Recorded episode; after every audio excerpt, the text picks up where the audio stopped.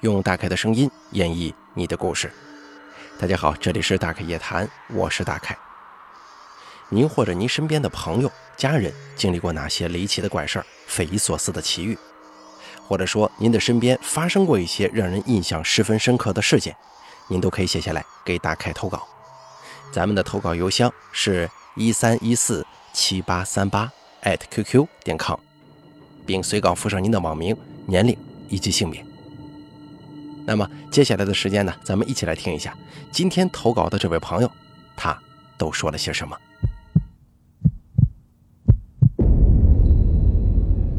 这位朋友是这么说的：“大概你好，你叫我妍妍就可以了。我是云南文山州的苗族人。我听你故事已经快两年了，最喜欢打开夜谈这个栏目。很多听众朋友都投稿分享一些他们身边的故事。”今天呢，我也来说一说发生在我身边让我害怕的事情。第一件事情啊，是发生在去年的三月份。那段时间，因为我一直生病，所以连续一个星期都没去上学。那天大概是下午两三点的时间，我突然头特别晕，然后我跟坐在一旁绣十字绣的妈妈说：“妈，我头晕，去睡一会儿。”然后我就去睡觉了。我一觉醒来，房间里没开灯，黑乎乎的。然后我伸了个懒腰，就平躺着看着我头上的蚊帐。当我转身准备起来的时候，我看见我床边坐着一个面对着我的模模糊糊的白色影子。这个影子看不清脸，但是我就是有一种感觉，感觉就是我妈。当时把我吓了一跳嘛，我就莫名其妙的说了一句：“妈。”你吓到我了，然后我还拍了拍胸口呢。可是就在一眨眼之间，那个影子不见了。这下子我更害怕了。平常也总是听一些恐怖故事，然后我就喊了一声“妈”，没回应，我就赶紧下床，穿上拖鞋去找我妈去。来到厨房，看见我妈正在做饭，然后我就问我妈：“你刚刚是不是在我房间？”我妈说没有。我就跟我妈说了刚才的事儿，我妈说我可能是看错了，我也就没再说什么。但是我那会儿已经睡醒有一段时间了，不可能看错呀。因为生病一直不好，后来去找了我们村里的一个会看事的婆婆，哎，后来好了。还有一件事是发生在我们学校，有一些学校听说是建在乱葬岗上的，好像我们学校也是。我那会儿读五年级，我们女生宿舍一共有六层，有四个单元，学生住在一单元，其他单元是老师还有厨房阿姨们住的。一层有三个宿舍，我那个时候住在三楼三杠三。我睡的是上铺，靠窗户，窗子那一面就是楼的背面，楼的背面有一个大约两米的围墙，有一条够人进去的缝，下头堆满了垃圾。都是我们这些学生买零食去宿舍吃，然后从窗子那边丢下去，慢慢的就给它堆起来了。每过一段时间，就会有人去那里把垃圾给烧了。学校里面总是有一些人说，晚上女生宿舍楼后头会有婴儿的哭声。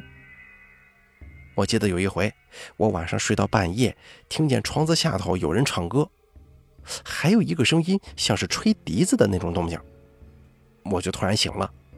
而那个歌声在我醒的时候停了。我是睡在窗子那里的，所以就往下头看了一眼，但是什么也没有。窗子是开着的，风也呼呼的吹着。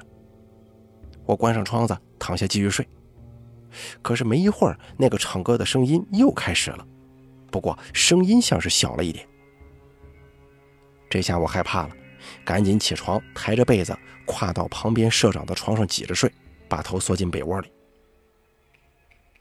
那天晚上，我不知道是自己过了多久才睡着的，那种害怕躲在被子里头，热得满身是汗，头都不敢伸出来的感觉，真是难以忍受啊。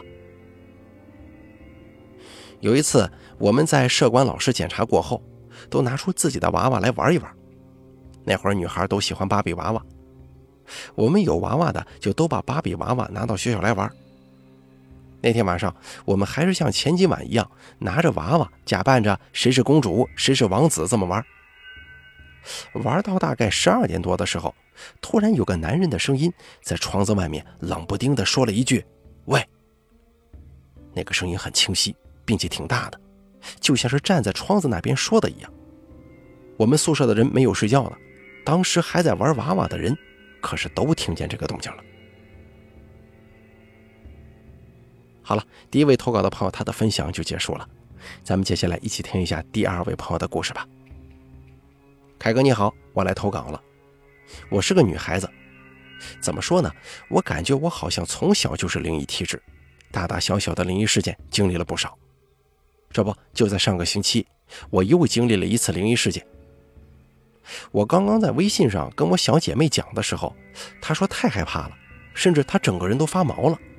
让我试着投稿给你说说，所以我就来了。我相信大家都知道“动土”这个词是什么意思吧？在老黄历中，“动土”是指建筑房屋的时候第一次动起锄头挖土，或者迁徙搬家迁移住所。一般在农村的家里啊，想要建个花池啊，或者给屋顶添个瓦什么的，都归动土这一说。不过我不知道在城市里的大家有没有这个说法。但是在我们村家里要是装修啊、搭房子，都得找个仙家看日子。如果在不该动土的时间里动了土，有可能会形成土煞，不仅会对家里的老人、小孩或者男女主人的健康造成影响，甚至土煞还会对主家的财运、事业运有一定影响。这边说了挺多废话啊，这些东西可能百度里也能找到。咱们进入正题吧。我跟男朋友要结婚了，所以要开始装修房子。房子买的时候就是精装房，于是未来婆婆在上个星期带了人来看看，说怎么装比较好。在寻求了我的意见之后，决定把现有的稍显老气的电视背景墙拆了，换个款式。因为要别人拆，人工费需要五百块钱，所以我决定我跟我男朋友自己拆，还能把这五百块钱省了。可奈何这个背景墙太结实了，还有马赛克瓷砖，抠起来费劲呢。我们就找了铲子跟菜刀，愣是把墙皮都铲掉了，才给它抠下来。这个是前提啊。在扒掉背景墙的第二天，因为跟男朋友睡觉太热了，我就跑到沙发上睡。我窝在沙发上，往外伸出头就可以看到我们家防盗门。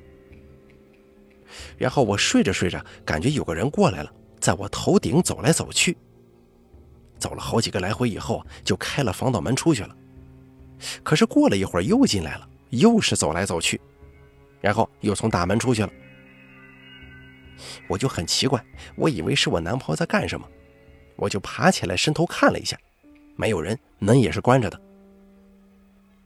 我当时起来上了个厕所，开了一下主卧的门，结果男朋友睡得跟头猪一样。我以为是我没睡舒服做梦了，也就没想太多，就继续躺在沙发上睡。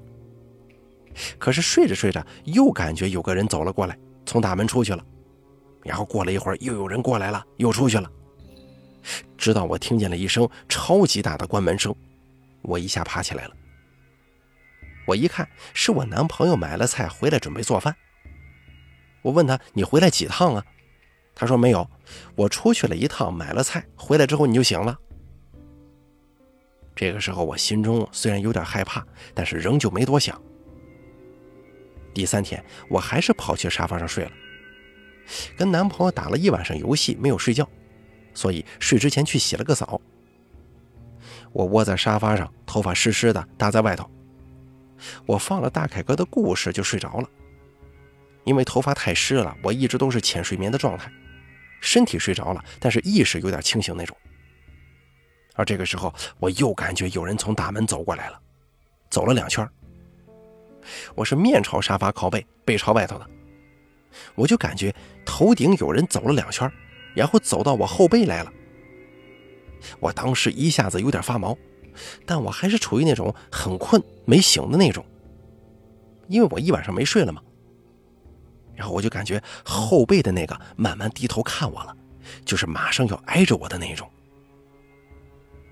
这会儿我头发都快炸起来了，突然一抬头睁开了眼睛，什么都没有，也不是我男朋友。不知道大家能否体会到这种感觉。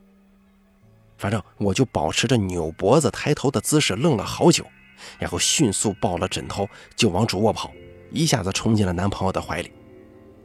我男朋友还说：“你跑什么呀？鞋都不穿。”反正我也没跟男朋友说，就继续睡了。